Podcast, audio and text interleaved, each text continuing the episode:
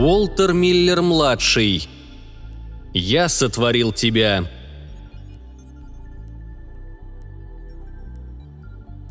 Он покончил с противником, и это полностью исчерпало его силы. Ночь скрывала его лежбище на вершине утеса. Измотанный, безучастный, израненный, он громоздился на черном утесе под черным небом, и его конечности ни на мгновение не переставали ощупывать грунт, а единственное похожее на тарелку ухо медленно и безостановочно вращалось, прослушивая прилегающую местность и небосвод.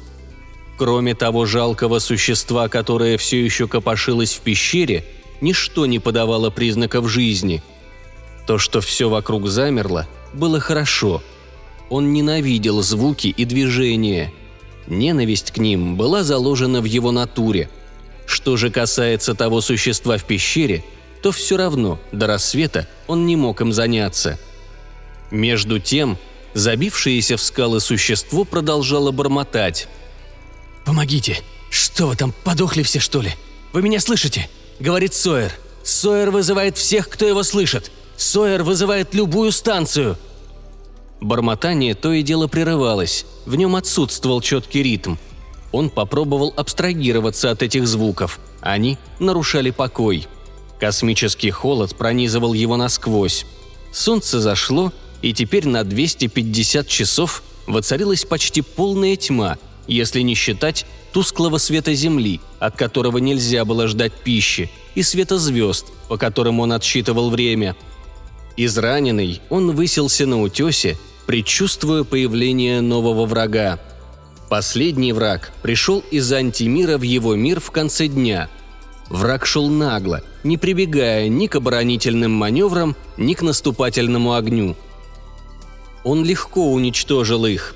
Сначала огромного неуклюжего противника, грохотавшего на своих колесах, а потом и более мелких, которые выскакивали из чрева этой громадины.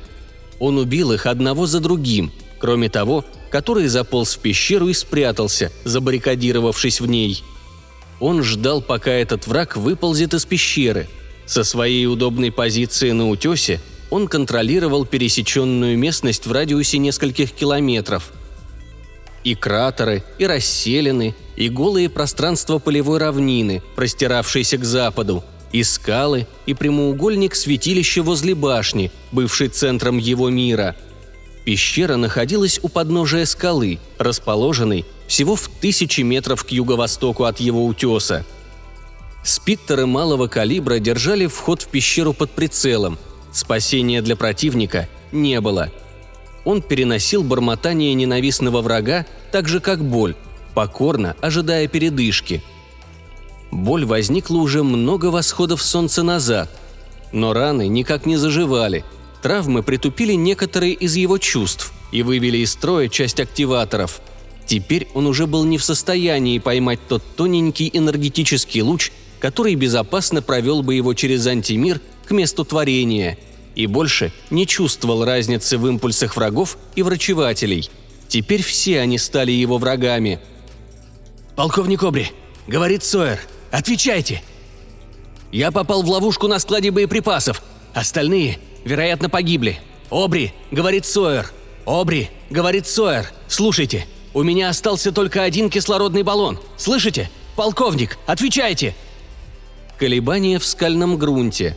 Только они, эти слабые, вызывавшие раздражение колебания, и нарушали благословенное спокойствие охраняемого им мира. Противник уничтожен, за исключением жалкого урода, там, в пещере – Впрочем, и этот обезврежен и не выходит оттуда. Раны будили в нем тупую злобу. Он не мог подавить тревожные сигналы, посылаемые в мозг поврежденными членами, не мог совершить и того, чего настойчиво требовал разбуженный болевыми сигналами мозг. Страдая и ненавидя, недвижимо высился он на утесе.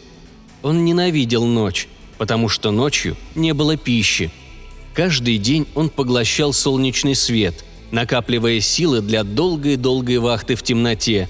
Но когда наступал конец дня, с ним приходила и слабость, а голод начинал свирепо грызть его внутренности.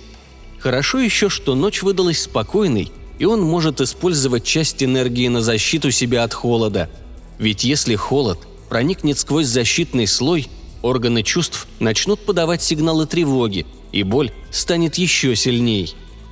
Боль была всюду, и если исключить азарт сражения, то ничто, кроме поглощения солнечной энергии, не приносило ему удовлетворения. Защищать святилище, восстанавливать в своем мире безмолвие, убивать противника – таковы были радости битвы. Он познал их. Он хорошо изучил свой мир, знал каждый квадратный дюйм его поверхности, вплоть до болевого периметра, за который заходить было запрещено. Он знал и особенности рельефа ничейной полосы за этим периметром, изучив их с помощью дистанционного наблюдения. Мир, ничейная полоса, антимир – оба последних были по ту сторону, составляли его вселенную. «Помогите! Помогите! Помогите!» Говорит капитан Джон Хоббин Сойер из отдела обучения и программирования автокибернетических войск, временно прикомандированный к ремонтному отряду «Луна-16». Есть кто-нибудь живой на Луне? Слушайте, мне плохо. Один бог знает, сколько дней я тут проторчал. В скафандре. Он воняет. Вам-то не приходилось жить в нем целыми днями. Мне очень плохо. Выручайте!» Антимир был местом, откуда приходили враги. Если враг нарушал внешнюю границу, он подлежал уничтожению. В этом заключалась главная истина, познанная им в день творения. Только врачеватели могли безнаказанно передвигаться по всей территории, но врачевателей для него больше не было. Теперь он уже не мог ни узнать их, ни вызвать. Он познал свою сущность, познал, изучая раны и повреждения, исследуя свое внутреннее устройство. Только он был присущ этому миру, все остальное лежало по ту сторону. Он знал свои функции, свое умение, свои возможности. Он умел прослушивать грунт конечностями, умел увидеть все вокруг себя при помощи многочисленных глаз. Он зондировал небо лучевыми импульсами. Он ощущал малейшие колебания скальной породы – на поверхности различал недоступную обычному глазу игру звездного света, теплоотдачу холодного грунта и отражение импульсов, посылаемых башней. В небе он видел невидимые звезды и слышал отраженное эхо радиоволн, доходивших до Земли. Страдая от дикой грызущей боли, он ждал рассвета. Прошел час, и существо в пещере зашевелилось. Он прислушался к слабым царапающим звукам, доносившимся сквозь скальный грунт, опустил вниз самый чуткий из своих датчиков и проследил за их направлением. Последний его враг тихо полз к выходу из пещеры. Он навел спитер малого калибра на черный шрам у подножия скалы, освещенный светом земли. Выпустил серию ярких трассирующих пуль и увидел, как они рикошетируют безвоздушное пространство блестящими бесшумными искрами. «Мерзкое грязное проклятое страшилище! Дай мне покой! Безжалостный Джаггернаут! Ведь это же я, Сойер! Неужели ты забыл меня? Я помогал обучать тебя 10 лет назад! Ты был тогда новобранцем! Такой тупой кибернетический новобранец! С огневой силой целого полка! Дай мне уйти отсюда! «Дай мне уйти!» Последний враг снова пополз к выходу и снова ударила очередь, отогнав его назад. Опять вибрация в горной породе. «Я друг! Война кончилась несколько месяцев назад! Земных месяцев! Не понимаешь, Ворчун? В дни, когда ты был новобранцем, мы прозвали тебя Ворчуном! Это было еще до того, как мы научили тебя убивать! Ворчун, Самоходная самопрограммирующаяся батарея! Не узнаешь своего папочку, сынок!» Вибрация раздражала. Неожиданно вспыхнул гнев. Он развернулся, легко маневрируя своим огромным телом. Ревя моторами, съехал с утеса, направляясь к склону холма. Опять развернулся и загромыхал вниз по склону. Он промчался по равнине и круто затормозил в 50 метрах от пещеры. Гейзеры пыли поднялись от его гусениц и опали. Он снова прислушался. Пещера молчала. Снова вибрация. «Уходи, сынок. Дай папочке умереть спокойно. Он навел спитер в самый центр черного отверстия и выпустил две сотни трассирующих пуль. Подумал об атомной гранате, но его арсенал и так сильно истощился. Он опять прислушался, следя за пещерой.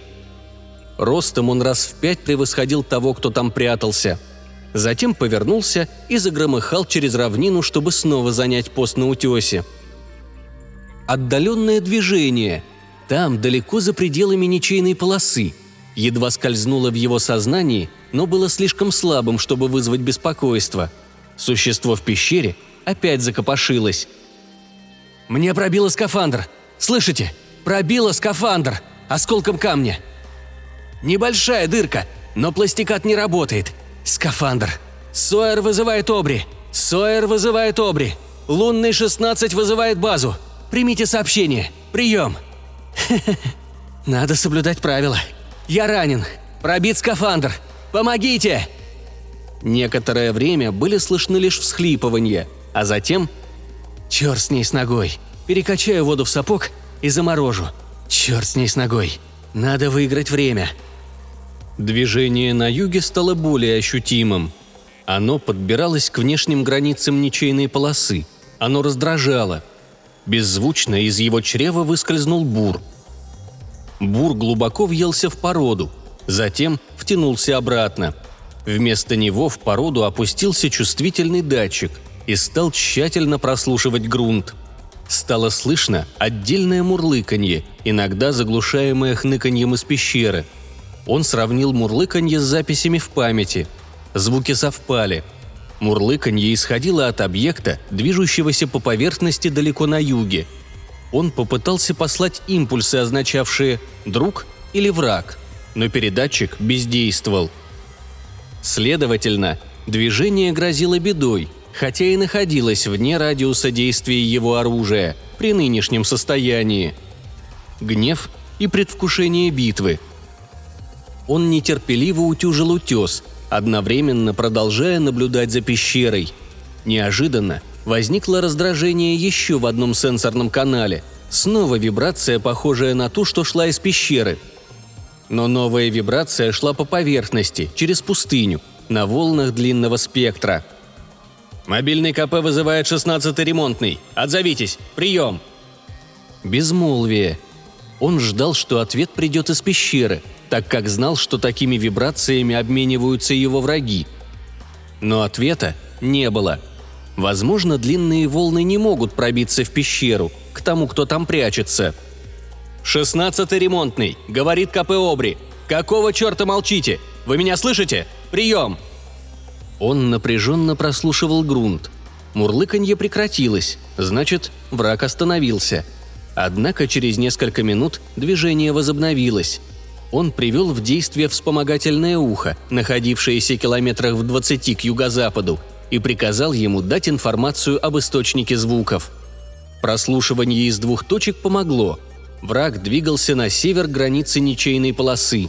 Глубоко спрятанный гнев перешел в ярость, требующую немедленных действий. Стоя на утесе, он запустил моторы. «Шестнадцатый ремонтный», — говорит мобильный КП Обри. Предполагаю, что ваша радиоаппаратура вышла из строя. Если вы слышите меня, учтите, мы движемся к северу и остановимся на расстоянии, превышающем на 5 миль предельную дальность действия ракетного миномета. Когда остановимся, пошлем в зону красная-красная автокибернетическую ракету. Вместо боевой головки у нее преобразователь радиоволн. Если ваша сейсмоаппаратура работает, ракета послужит промежуточной подстанцией. Прием! Он игнорировал вибрацию и занялся проверкой своего оружия. Проверил запас энергии и опробовал активаторы боевых средств. Вызвал вспомогательный глаз, и через 10 минут, похожий на краба глаз, выполз из святилища и занял наблюдательный пост у входа в пещеру. Если вражеский последыш попробует выйти, глаз обнаружит его, пошлет сигнал, и он успеет уничтожить врага с помощью гранатомета дальнего действия – Мурлыканье становилось все громче. Готовый к бою, он спустился с утеса и тяжело загромыхал на юг походной скоростью. Он прошел мимо развороченной громады ремонтного лунобуса с его раскиданной в разные стороны тракторной упряжкой. Взрыв ракеты надвое развалил гигантскую машину. Останки нескольких двуногих помощников врага валялись вокруг. Хрупкие, исковерканные детали, освещенные бледным светом земли. Ворчун, не обращая на них внимания, неуклонно шел на юг. Внезапная вспышка света в южной части горизонта. Потом вверх прыгнула крошечная красная точка, описав дугу на небосводе. Боевая ракета – она должна упасть где-то в восточной части зоны красная-красная. Времени сбить ее уже не было. Ворчун ждал взрыва, угадывая, что он произойдет в районе, совершенно лишенном какого-либо военного значения. Прошли секунды, и ракета, замедлив полет, изменила направление и стала спускаться. Потом исчезла за отрогом скал. Взрыва не последовало.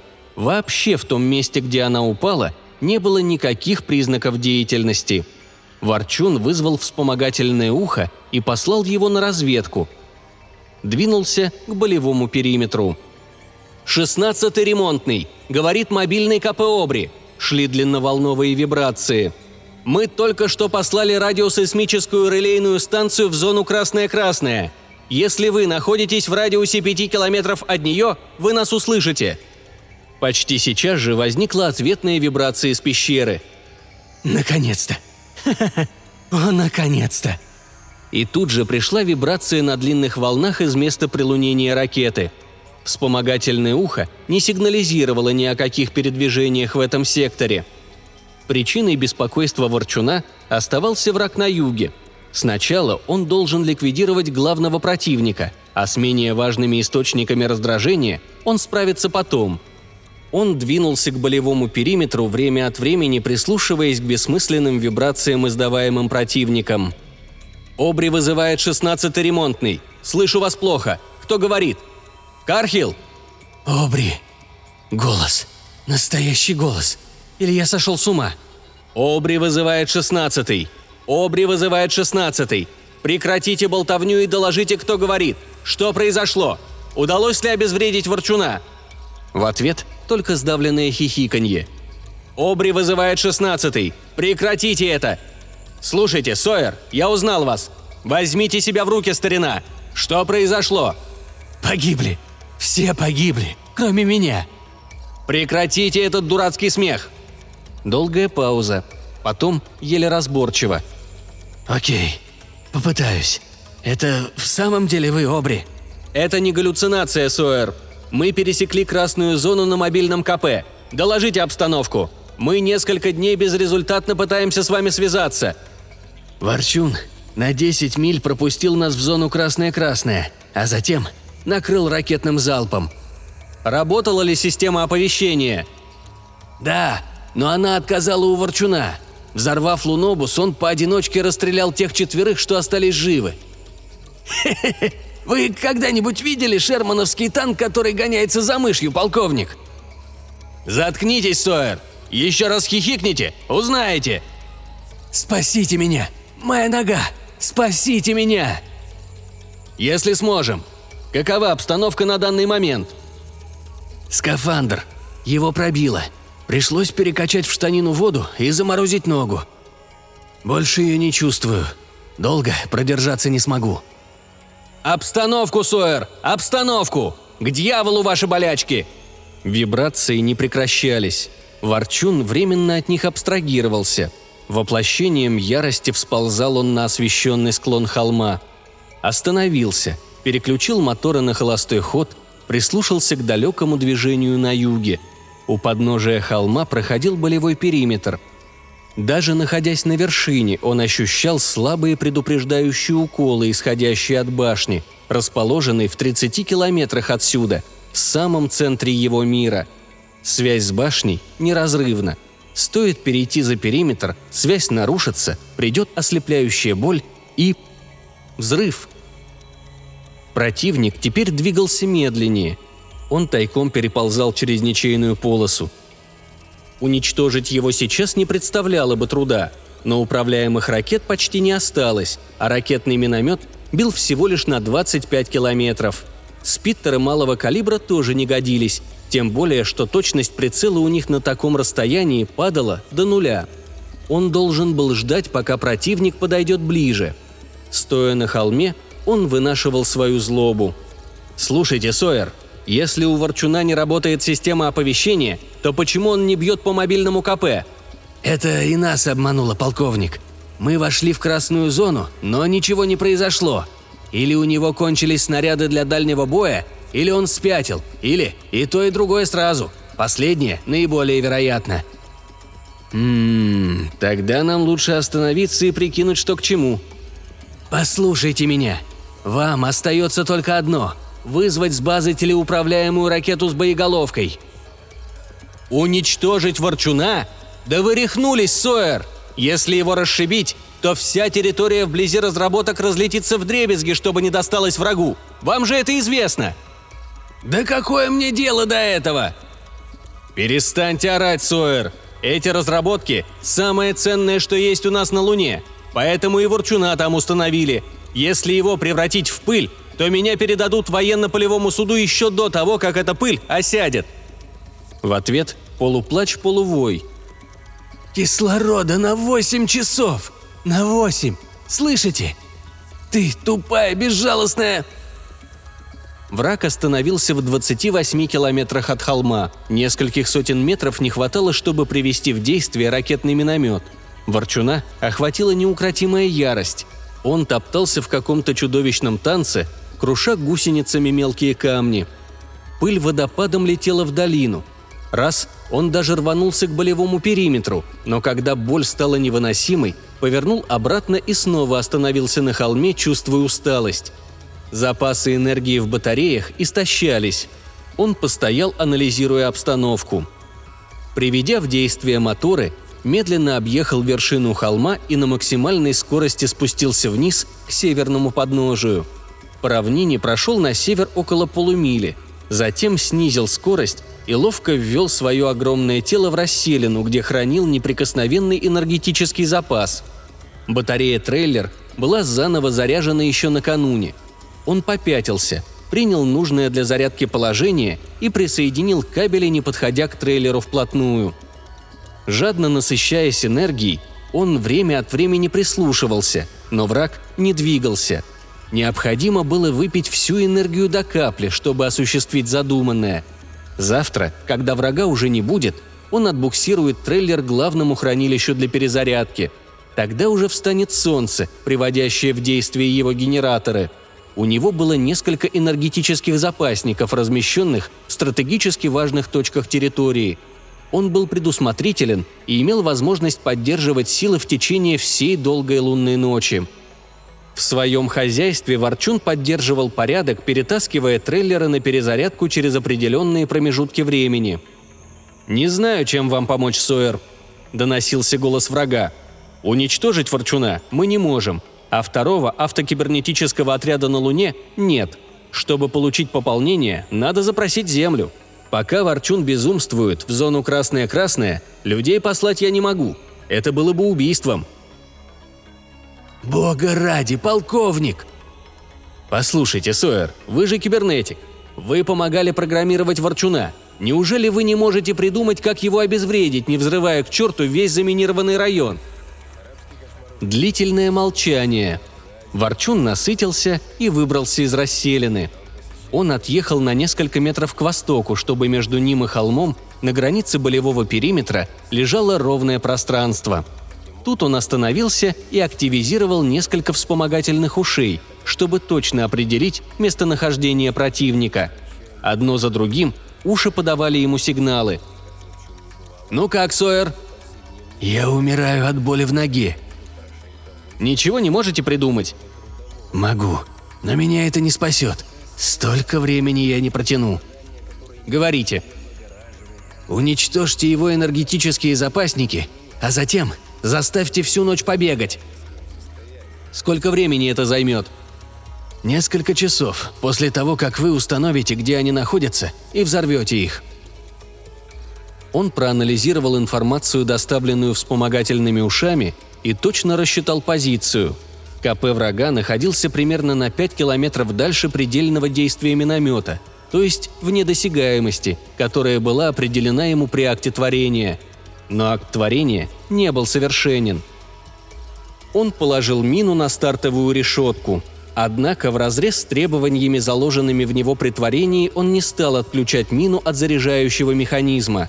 Это причинило боль, но зато так можно было задержать пуск мины на те несколько долей секунды, которые пройдут с мгновения включения рубильника в условиях продолжающей нарастать силы магнитного поля.